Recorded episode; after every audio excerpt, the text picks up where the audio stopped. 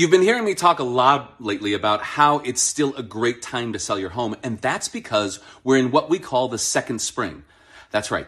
August, September, and October are great times to sell your home because people have been away on vacations, they've been with family, they realize that they may need something different, whether that's because they need to switch to a different school district, or they need a larger home because they need a home office, or they just need more space in general. However, some people are even thinking about downsizing. So, I'm standing right here in front of this big, beautiful window to tell you three things you can do to help sell your home faster. And that is hire a window washer, hire a painter, and hire a home cleaner. Window washers make a world of difference. I just had mine professionally cleaned and they look amazing. The colors are so vibrant.